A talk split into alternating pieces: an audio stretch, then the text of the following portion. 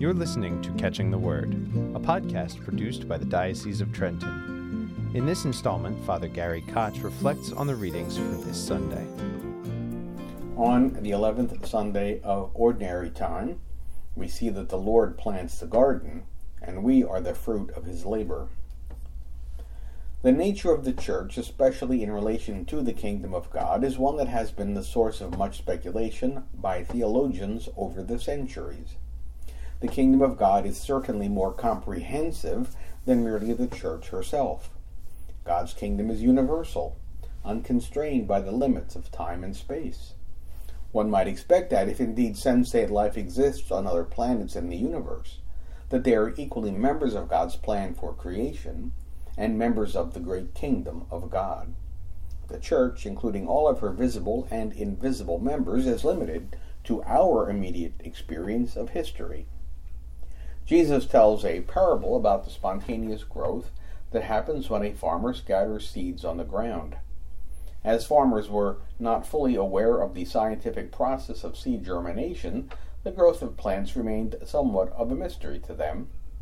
As we are in this section of Mark's Gospel where Jesus speaks of the kingdom of God, we usually draw a focus there where we might be tempted to think primarily of the church as the kingdom of God model. The argument as to whether or not Jesus intended to found the church gets lost in this language struggle.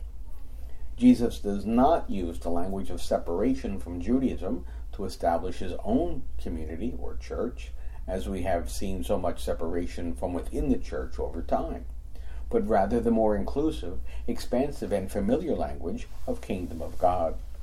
Likewise, the word church appears nowhere in Mark's gospel, so he was envisioning something perhaps more mystical than concrete, as he emphasizes the kingdom of God as the essential theme in the preaching of Jesus.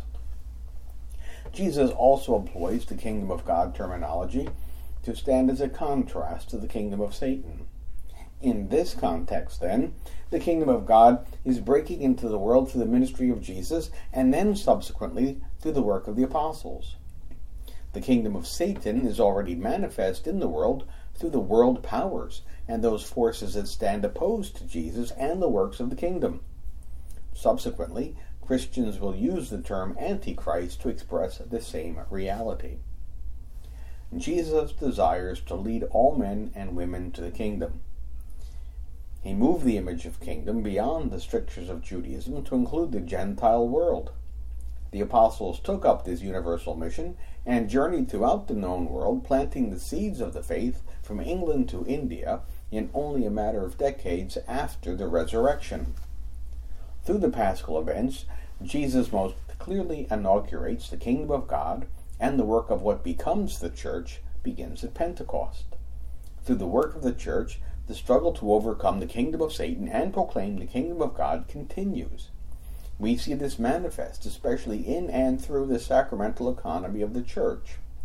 The kingdom of God is made present when the Eucharist is confected, when sins are forgiven, when the apostolic pardon is administered.